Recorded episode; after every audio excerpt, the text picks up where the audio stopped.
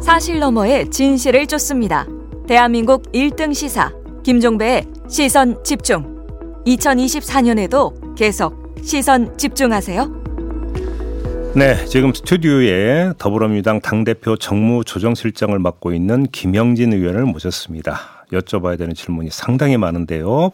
인사 나누고 바로 질문 들어가겠습니다. 어서 오세요, 의원님. 네, 안녕하십니까.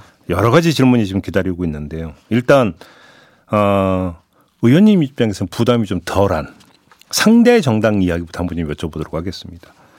국민의힘에서는 최근 한 달간 정치권 뉴스의 80% 이상이 한동훈 비대위원장이다 이러면서 거의 뉴스를 지배하고 있다는 점을 강조를 하고 있습니다.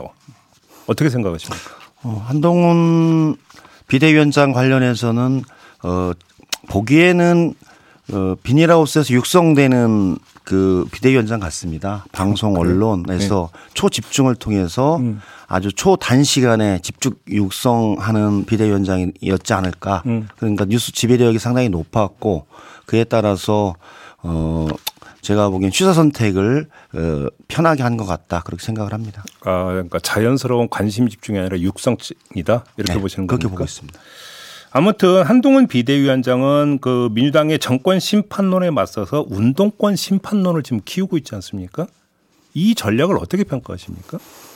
저는 한동훈 비대위원장이 아직도 국민의 눈, 상식의 눈이라기보다는 어, 검찰 특수부 검사의 눈으로 세상을 보고 음. 어, 이 현재 대한민국을 보고 있지 않나 해서 좀 안타깝습니다. 예. 저희가 박정희 대통령을 지금 평가할 때도 공과를 다 보고 있지 않습니까? 네. 박정희 대통령에 대한 평가를 일방적으로 부정하거나 일방적으로 긍정하지 아니하고 음. 어, 공과 잘한 것과 잘못한 것을 구분해서 어떻게 볼 것인가를 평가하는 게 그 그런 방향으로 우리 사회가 대단히 성숙한 사회로 갔는데 음. 일방적으로 어 혐오와 갈라치기를 중심으로 어 운동권을 바라보는 것 자체가 음. 제가 보기에는 대단히 좁고 국민 상식의 눈보다는 특수부 검사의 눈으로 어, 그렇게 보고 있지 않나 해서 대단히 안타깝습니다. 공과를 제대로 보고 네. 또 잘못한 것은 잘못한 대로 잘한 것은 잘한 대로 평가하면서 우리 사회가 어떻게 발전해 나갈 것인가를 좀 얘기하는 게 필요하지 않을까 그렇게 보고 있습니다. 그런데 옳고 그름을 떠나서 이제 정치적 효과의 측면에서는 어떻게 보세요?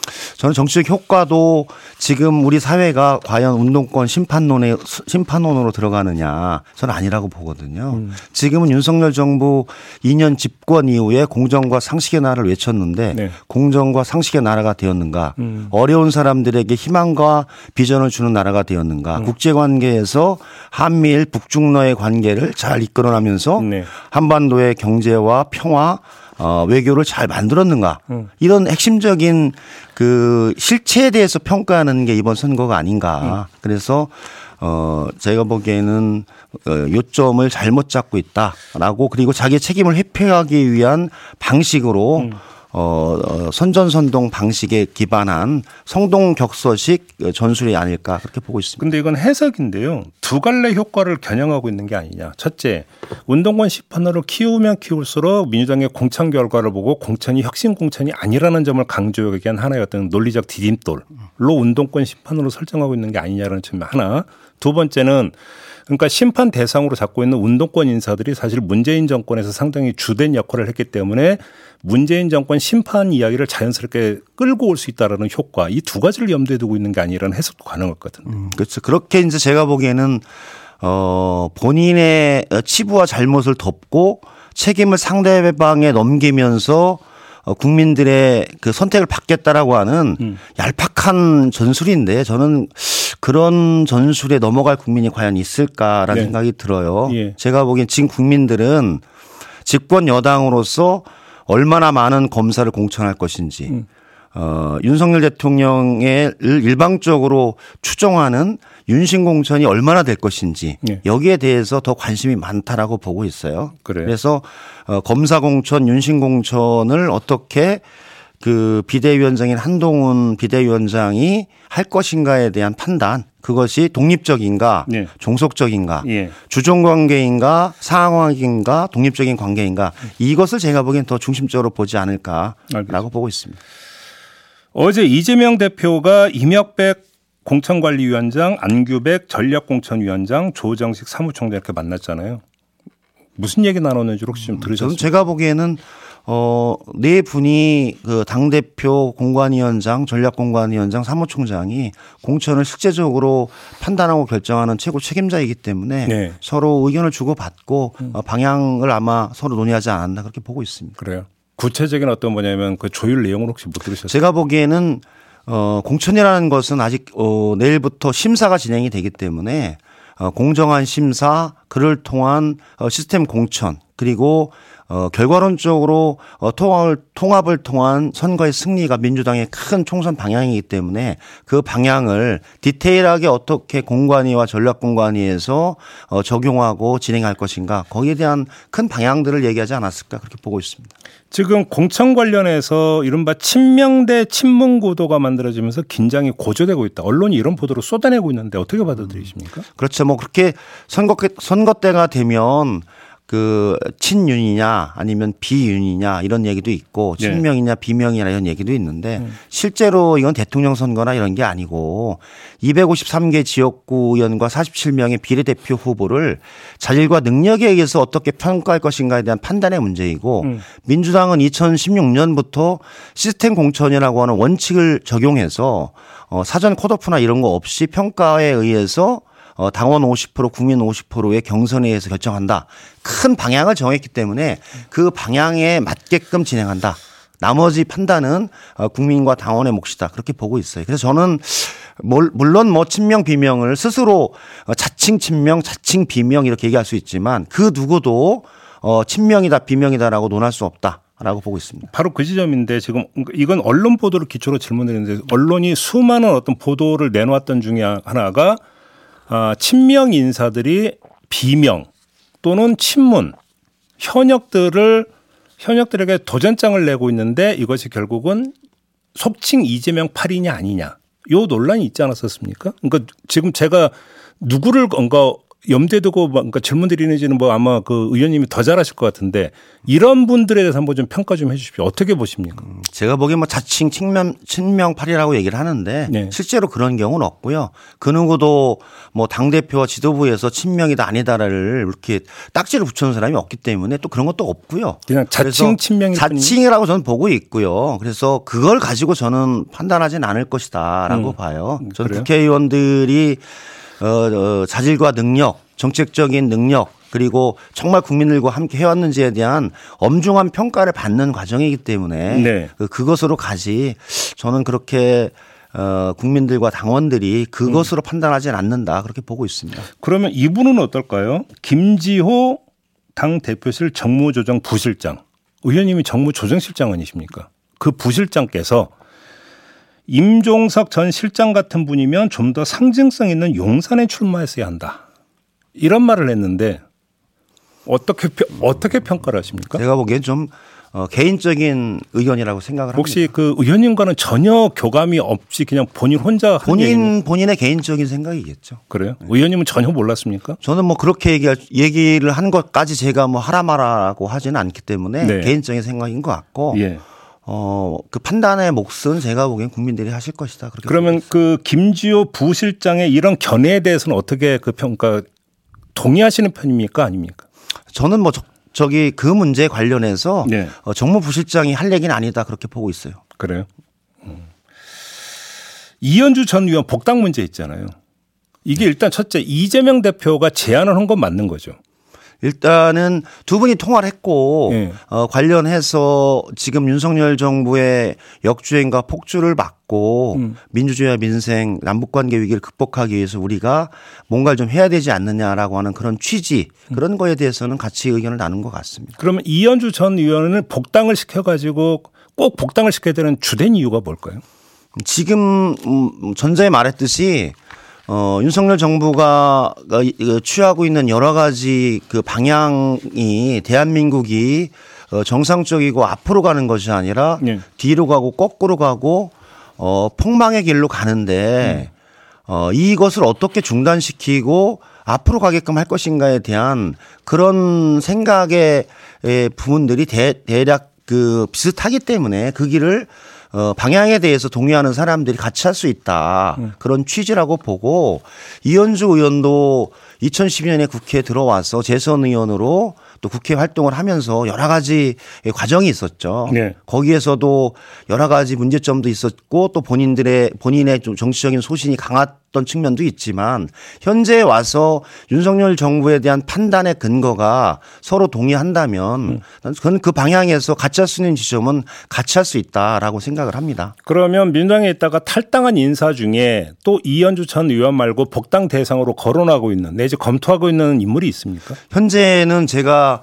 2021년 2020년 대선 때 네. 2016년 국민의당으로 어, 분화되면서 분당되면서 나갔던 모든 분들을 대통합의 길에서 다 입당을 했고 네. 어 지방선거와 총선에서 어떤 불이익도 주지 않고 어 정권 재창출과 이재명 후보의 승리를 같이 간다 그런 취지에 동의했기 때문에 대통합 차원에서 다 입당을 받고 불이익을 주지 않았거든요. 그 시기에 제가 보기엔 이현주 의원이 들었다고 하면 동일한 기준과 잣대였다. 아니 근데 라고 보고 있어요. 예를 들어서 이- 이렇게 질문도 성립이 되면 그럼 그때 대통합의 길을 열었고 그때 본인이 원했던 얼마든지 올수 있었는데 거부한 거 아닙니까 이현주 전 의원은 결과적으로 그런 분을 다시 굳이 복당을 권유해야 될 이유가 뭐가 있을까요 그러면? 저는 서로 뭐 이전주 의원도 정치적인 과정 속에서 어, 발전하고 진화한 과정을 거- 겪었고 또 본인의 정치에 대한 어, 성찰을 하고 있고 혁신해 나간다면 저는 충분히 같이 할 수 있는 지점이 있다면 할 수 있다라고 봐요. 민주당도 어, 특정인에 대해서 어, 배제나 배타가 아니라 공통점이 있다면 그 공통점을 키워나가는 것이 어, 민주당이 가야 할 길이 아닌가 그런 생각이 듭니다. 그 친문 인사들의 반발은 둘째치고 홍익표 원내대표 같은 경우는 복당의 조건으로 불출마 선언을 지금 요구를 했거든요. 이건 어떻게 평가하십니까? 뭐 다양한 주장이 있지만 그것은 어, 당과 이현주 의원이 좀 상의해 나가면서 합리적인 해결책을 찾는 게 필요하다. 그래서 어, 저희 뭐 같이 윤석열 정부 심판의 길에 같이 나가는 부분에 있어서 너무 높은 허들과 조건을 내, 내기, 내기보다는 같이 할 수 있는 지점이 무엇인지를 먼저 고민하는 게 필요하다. 그렇게 보고 있습니다. 분명한 건 이재명 대표가 복당을 권유하는 그 과정에서 공천 이야기가 오갔던 건 사실이겠죠? 제가 보기엔 구체적인 구체적인 부분에 관한 공천 여부가 오가, 오간 것 같지는 않습니다. 그래요? 공천 얘기 일체 없었다는 아니, 구체적인 공천에 대한 부분들은 구체적인 게 이제 지역구 이런 거 오- 말씀하시는 오간 것은 아닌 것 같습니다. 알겠습니다. 그 임종석 전 비서실장과 추미애 전 법무장관의 설전은 어떻게 지켜보고 계세요? 저는 두 분이 문재인 정부에서 한 분은 비서실장, 한 분은 법무부 장관을 했었기 때문에 네. 어 여러 가지 그 상황과 조건을 바라보는 시각의 차이가 있을 수 있는데 음. 그 문제를 가지고 너무 제가 보기엔 개인적인 생각과 감정을 가지고 사감이 좀 깔려 어, 있다고 보시는 겁니까? 서로 논쟁하는 것은 적절하지 않은 것 같아요. 당에 도움이 된다고 생각하십니까? 저희가 보기에는 뭐 그것이 도움이 된다고 생각하는 사람은 많이 있는 것 같지는 않습니다. 그래요. 예, 좀 적절하게 조정하고 네.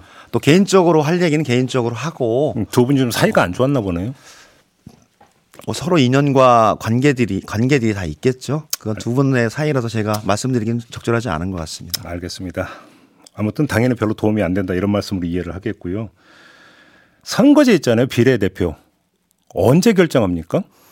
지금 보면은 이제 각 당에서 공천 실무를 진행하고 있지 않습니까? 네. 그러니까 심사도 하고 평가도 하고 경선도 진행하고 뭐 단수 공천, 전략 공천도 진행하고 있는데 어, 그 공천을 하고 경선을 하는데 지장이 없는 그런 시점 정도에 결정되지 않을까라고 보고요. 오늘 근데 한 조간은 이번 주 안에 또 결정할까 이런 보도가 나오기도 했던데 맞습니까? 원래는 뭐 좀 여야 간에 협의가 되고 어 당에서 좀 잘 조정이 되면 2월 1일 본회의에서 어 좀 빠르게 결정하면 좋지 않나라고 하는 의견도 있었는데 네. 제가 보면 2월 임시국회에서 결정하지 않을까라고 보고요. 네. 2016년, 2020년에도 선거구 획정 문제와 선거제 문제가 대단히 논란이 많아서 여야 간의 합의 지점이 되게 어려운 것 같아요. 네. 특히 선거구 획정 문제도 어 국힘에서는 자기가 유리한 지역은 절대 줄이지 못한다. 민주당도 왜 우리만 줄여야 되느냐. 라는 상대성의 논리를 가지고 지금 치열하게 논쟁을 하고 있기 때문에 네. 선거구 획정 문제와 선거제 문제가 복합적으로 작용해서 시간이 걸리고 있는 것 같아서 2월 임시국회에 어, 4월 10일 총선에 지장이 않는, 안 되는 범위 내에서 결정하고 본회 의결을 하지 않을까 그렇게 보고 있습니다. 그 정청래 최고는 지금 전당원 투표를 주장을 했고 홍익표 또 원내대표 의견이 좀 다른 것 같던데요. 어, 두 분의 의견도 각자 뭐 합리성과 있고 주장의 논거가 있는데 네. 당에서 12월 말에 선거제 관련해서 여론 수렴 작업을 했습니다. 네. 국회의원에 대해서도 서면으로 의견을 의견 수렴을 했고 음. 그다음에 국민 여론조사도 진행을 했고 네. 당원에 관한 여론조사도 진행을 했기 때문에 네. 전 충분하게 의견 수렴이 됐고 또다시 전락원 투표까지 가서 할 수 있는 사안은 아니다. 저는 충분하게 당원과 국민, 국회의원들의 의견 들을 음. 수렴을 했기 때문에 네. 어, 당내와 지도부들이 잘 논의하고 의원총회를 거쳐서 결정을 하면 저는 우리 당원과 어, 국회의원들과 국민들이 따를 것이다 그렇게 보고 있습니다. 전당원 투표까지는 갈 필요 없다. 뭐전 충분한 의견 수렴을 진행하지 않았나 그런 생각을 하고 있습니다. 알겠습니다. 지금 쌍특검법 거부권이 행사가 됐잖아요. 이제 재 표결만 남겨두고 있는 상황인데 어제 이런 보도가 나왔습니다. 아, 이 재표, 재표결 시점을 총선 뒤로 미루는 방안. 민주당 관계자의 말을 빌어서 이런 보도가 나왔는데 혹시 당 안에서 검토하고 있는 게 맞습니까? 음, 아마 그 관계자는 민주당 관계자가 아닌 것 같습니다. 어제 복수의 관계자가 네, 등장. 어제 그 홍익표 원내대표 만나서 이 문제에 관해서 분명히 했는데요. 네. 전혀 검토된 바 없고 전혀 아닙니까? 전혀 전혀 그런 사실이 없고 예. 어, 총선 전에 예. 어, 적절한 시점에 어, 표결을 진행한다. 그런 음. 어, 그게 그 홍익표 원내대표의 그 입장이었습니다. 총선 전에 재표결 한다. 이게 확실한 확실한 입장이다. 입장입니다. 예. 다만 이제 2월이 될지 3월이 될지는 아직 못 정했습니다. 그건 뭐 어, 여야 여야 간의 의사 일정의 협의와 음. 어, 어느 시점이 가장 그 안건을 논의하고 표결하는 게 중요한지에 대해서 네. 판단하면 진행할 것 같습니다. 그 지금 중텐트 두 개가 쳐졌지 않습니까? 득표에 어떤 영향을 미칠 거라고 보십니까? 민주당 입장에서는. 어, 민주당은 현재 제가 보기에는 음, 두 개 그 개혁신당, 개혁, 개혁 미래당 비슷한 당이 두 개가 생기고 있는데요. 그, 어, 그 사안에 대한 것은 어, 정당 지지도에 지금 대부분 반영이 됐다라고 아, 보고 있어요. 지금. 다 반영이 대부분 됐다? 많이 반영이 됐다라고 음, 보고 있어서 지금 새로운 특별한 더 큰 변수로 작용할 것 같지는 않다라고 보고 있습니다. 아 그래요? 그러면 여론조사에 나오고 있는 그 수치가 지금 최대치다 뭐 혹시 제가 보기에는 그 수준이 될 거고 그, 그 중텐트 두 개가 빅텐트로 어, 전환이 돼서 예. 어, 되는 지점이 되면 약간의 변동은 있을 것 같은데 음. A 플러스 B는 C에서 C가 A 플러스 B보다 크지는 않을 것 같습니다. 빅텐트로까지는 갈 것 같습니까? 저는 어, 사실은 보면 이- 그 인간 세상도 그렇고 동물 사회도 그렇고 큰 파일을 놓고 나눌 때는 적절하게 합의와 조정을 가거든요. 그런데 작은 파일을 나눌 때가 더 치열하고 어, 피 튀기는 경쟁이 있거든요. 네. 그래서 아, 그 과정을 그 이해관계를 조정할 수 있을까? 그리고 이준석. 대표와 이낙연 대표 두 분 중에 한 명이 대표가 될 텐데 음. 그 지도 체제 문제를 해결할 것인가? 그다음에 정책과 노선에 있어서 과연 두 당이 같이 갈 수 있을까라는 판단이 있어요. 알겠습니다. 예, 쉽지는 않을 것 같다. 네. 이 묵힌 질문을 한꺼번에 쏟아내다 보니까 정신이 없었습니다. 네, 이렇게 마무리할게요. 고맙습니다, 의원님. 네, 고맙습니다. 네, 김영진 민주당 의원과 함께했습니다. 네. 뉴스의 이면을 파헤치는 삐딱선 정신. 핵심과 디테일이 살아있는 시사의 정석. 여러분은 지금 김종배의 시선 집중을 청취하고 계십니다.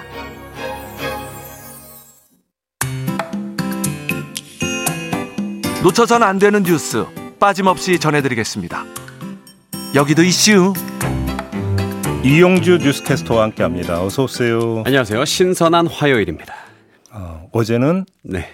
힘, 신나는 화, 월요일. 네. 아, 예. 예, 알겠습니다. 자, 오늘 어떤 이슈인가요? 자, 한 외국 유튜버가요, 우리 조국 대한민국에 방문해서 아, 듣기 싫은 잔소리를 잔뜩 한 영상이 크게 화제가 되고 있어 가져왔습니다. 뭐라고 했는데? 아, 그, 그 사실 이분이 그냥 외국 유튜버는 사실 아니고요. 예. 이 마크 맨슨이라는 미국 유명 작가인데요. 음. 이분이 쓴 책이 세계적인 베스트셀러가 꽤 많습니다. 어, 그래요? 예, 그 중에서 가장 유명한 책이 누구나 한 번쯤 서점에서 봤을 책, 음. 신경 끄기의 기술입니다. 어. 아마존 책방에서 53주 연속 베스트셀러였다고 하는데 어, 그래요? 아이고 부러워라. 네. 자 아무튼 예, 이 마크 맨슨이라는 작가가 음. 한국에 방문한 뒤에 유튜브에 영상 하나를 올렸는데요. 예. 아, 영상 제 목부터가 나는 세계에서 가장 우울한 나라를 여행했다 였습니다. 이게 대한민국이라는 겁니까? 예. 왜요? 아, 이야기를 시작해 보겠습니다. 그 한국은 이분이 처음에 어떻게 시작하냐면 한국은 역동적인 문화를 지닌 놀라운 나라다. 불과 몇십 년 만에 한국은 과학, 기술, 교육, TV와 영화, 음악, 스포츠 분야에서 세계를 선, 선도하고 있다. 네. 이렇게 좋은 이야기를 해주고요. 하지만 한국은 불안, 우울증, 알코올 중독 비율이 믿을 수 없을 정도로 높다. 자살률은 OECD 국가 중 1위를 차지한다. 그 이유를 알아보기 위해 내가 한국에 왔다. 21세기 최악의 정신건강 위기라고 할 수 있는 현재 상황을 주도하는 것은 무엇일까? 음. 이렇게 말했습니다. 그래서 그 이유가 뭐랍니까? 아, 이유가요. 이야기가 처음에는 좀 뜬금없이 게임 스타크래프트에서 시작을 합니다. 네. 예, 그는 한국의 정신건강 위기를 이해하기 위해선 90년대 인기 게임인 스타크래프트를 알아야 한다고 했는데요. 음. 그 이유는 스타크래프트 게임이 한국에서 대성공을 거둔 그 원동력에는 한국 의 직업 윤리가 있었기 때문이라는 겁니다. 어허. 그리고 그 직업 윤리라는 것이 이 성공을 위해서 열심히 일하는 사람들을 짜내는 구조를 취하고 있고요. 어허. 이를 여러 사업에 걸쳐서 복제한 것이 한국의 성공 요인이라는 건데요. 네. 아, 90년대 프로, 프로게이머들과 같이 현재 뭐 K-팝 스타들과 스포츠 선수들 어린 시절이 오디션을 거쳐서 모집돼서 기숙학원에 이 보내지잖아요. 네. 아, 그리고 또 심지어 세계적인 기업 삼성도 기숙사, 교통 시스템, 병원 등이 네트워크를 보유하고 있어서 직원들이 말 그대로 직장을 떠날 필요가 없었다는 게 이분 눈에는 굉장히 놀라웠다고 합니다. 네. 또 자신이 잘하는 일에 전념하도록 강요한 다음 그들에게서 가능한 한 많은 우수성을 짜내기 위해서 강렬한 사회적 압력, 경쟁을 적용하는 이러한 공식은 효과적인 것으로 입증됐다. 이렇게 봤습니다. 그러면 이제 합숙 훈련 많이 한다 이런 얘기인가요? 그렇죠. 자, 개인의 자유가 좀 없다라는 건데요. 네. 아, 그리고 그는 이어서요. 행복한 삶을 살기 위해 가장 중요한 것이 무엇인지 묻는 말에 미국인 들은 첫 번째로 신체적, 정신적 건강, 두 번째로 인간관계, 세 번째로 재정적 안정을 대- 대답했다고 말했습니다. 네. 그러나 한국인들은요, 첫 번째로 경제적 안정을 먼저 답했고요. 두 번째로 건강, 세 번째로 인간관계를 꼽았다는 게 놀랍다고 합니다. 네. 근데 이거 맞나요? 아, 여러분들 댓글로 좀 알려주세요. 예. 첫 번째가 예. 자 그리고 사회에서 노인의 자살률이 점차 높아지는 와중에 이 노후를 보장받지 못하고 생계 걱정을 하는 노인들의 모습은 젊은 세대에게도 이 두려움을 안겨주었다고 봤습니다. 음. 아, 심각한 재정적 불평등으로 인해 주택을 구입하는 것이 거의 불가능해진, 불가능해진 상황에 한국의 젊은 세대들은 속았다는 느낌을 갖게 되었다고 하는데요. 열심히 잘하면 성공할 수 있다고 배운 세대였지만 현실에서는 젊은이들이 아무리 잘해도 얻는 게 별로 없다는 것이 큰 모순이라고 했습니다. 유교 얘기했다면서요, 유교. 예, 맞습니다. 한국은 유교적인 사회인가라는 이 마크 맨슨의 물음에 예. 한국에서 활동하고 있는 스타크래프트 해설가 닉 플롯은 한국에선 동료들 앞에서 실패하면 서구 문화에서처럼 구원의 길이 그리 많지 않다면서 어, 사람들은 스스로에게 많은 압력을 가한다 이렇게 말했습니다. 그러자 마크 맨슨이 유교에는 개인이 없다면서 모든 것이 가족을 중심으로 이루어진다. 가족을 위해 더 많이 희생할수록 당신이 더 나은 사람이 된다고 말했는데요. 반면 희생할 의지나 능력이 부족할수록 나쁜 평가를 받는다 이렇게 네, 말했습니다. 아, 그래서 결론이 뭐예요, 그래서? 아, 결론은요. 결론이 재밌습니다. 이 결론이 음. 마크 맨스는 한국인들은 사회적, 가족적 기대에 대한 엄청난 부담을 안고 살고 있다고 우려를 했습니다. 네. 또 유교의 부정적인 측면인 이 가족과 사회에 대한 의문은 여전히 남아 있지만 긍정적인 측면이었던 공동체적 연대감은 사라진 상태라고 진단했는데요. 음. 또 자본주의에 대해서도 마찬가지였는데 한국은 사- 자본주의의 최악의 측면인 현란한 물질주의는 적극적으로 받아들이면서도 자본주의의 가장 좋은 부분인 개인주의는 받아들이지 않았다고 말했습니다. 네. 결국 이렇게 상충하는 가치관의 조합이 큰 스트레스로 이어진다. 뭐 이런 결론이었습니다. 그래서 우울한 사회가 돼버렸다. 네. 우리 이용주 캐스터는 어느 정도 공감하십니까? 아, 저는 처음에는 뭐 우- 세계에서 가장 우울한 뭐 나라를 가봤다 그러길래 굉장히 부정적으로 클릭을 했어요. 음. 근데 듣다 보니까 설득이 돼서 마지막에는 고개를 막 이렇게 끄덕 이고 있더라고요. 어, 예. 크게 공감하셨나 보네요. 크게 공감했습니다. 근데 지금 댓글은 갈리고 있는 것 같습니다. 아 그래요? 네. 아. 좀 갈리고 있는 것 같고 네. 뭐 부분적으로는 그러니까 뭐 고개 끄덕이를 부분들도 있고요. 예 예. 또한 부분에서 보면 이게 그런가 싶은 부분들도 있는 건데 네. 뭐 저희가 굳이 뭐 중불난 게 아닌데 예. 저희가 결론 내리지 말고 예, 예. 이런 건 우리 촌철님들의 자유로운 토론에 한번 맡겨 봅시다. 아 좋습니다. 네. 어떻게 평가하시는지. 아, 예, 예. 네. 뭐 우리 촌철님들 가장 잘할 거 아니겠습니까? 그렇죠. 아, 댓글로 많이 알려주세요. 네. 배우겠습니다. 마무리하겠습니다. 이용주 캐스트였습니다. 고맙습니다. 감사합니다. 김종배의 시선 집중 2부 마무리하고 8시 3부로 이어갑니다. 3부에서는 심평 변호사의 인터뷰가 예정되어 있습니다. 잠시만요.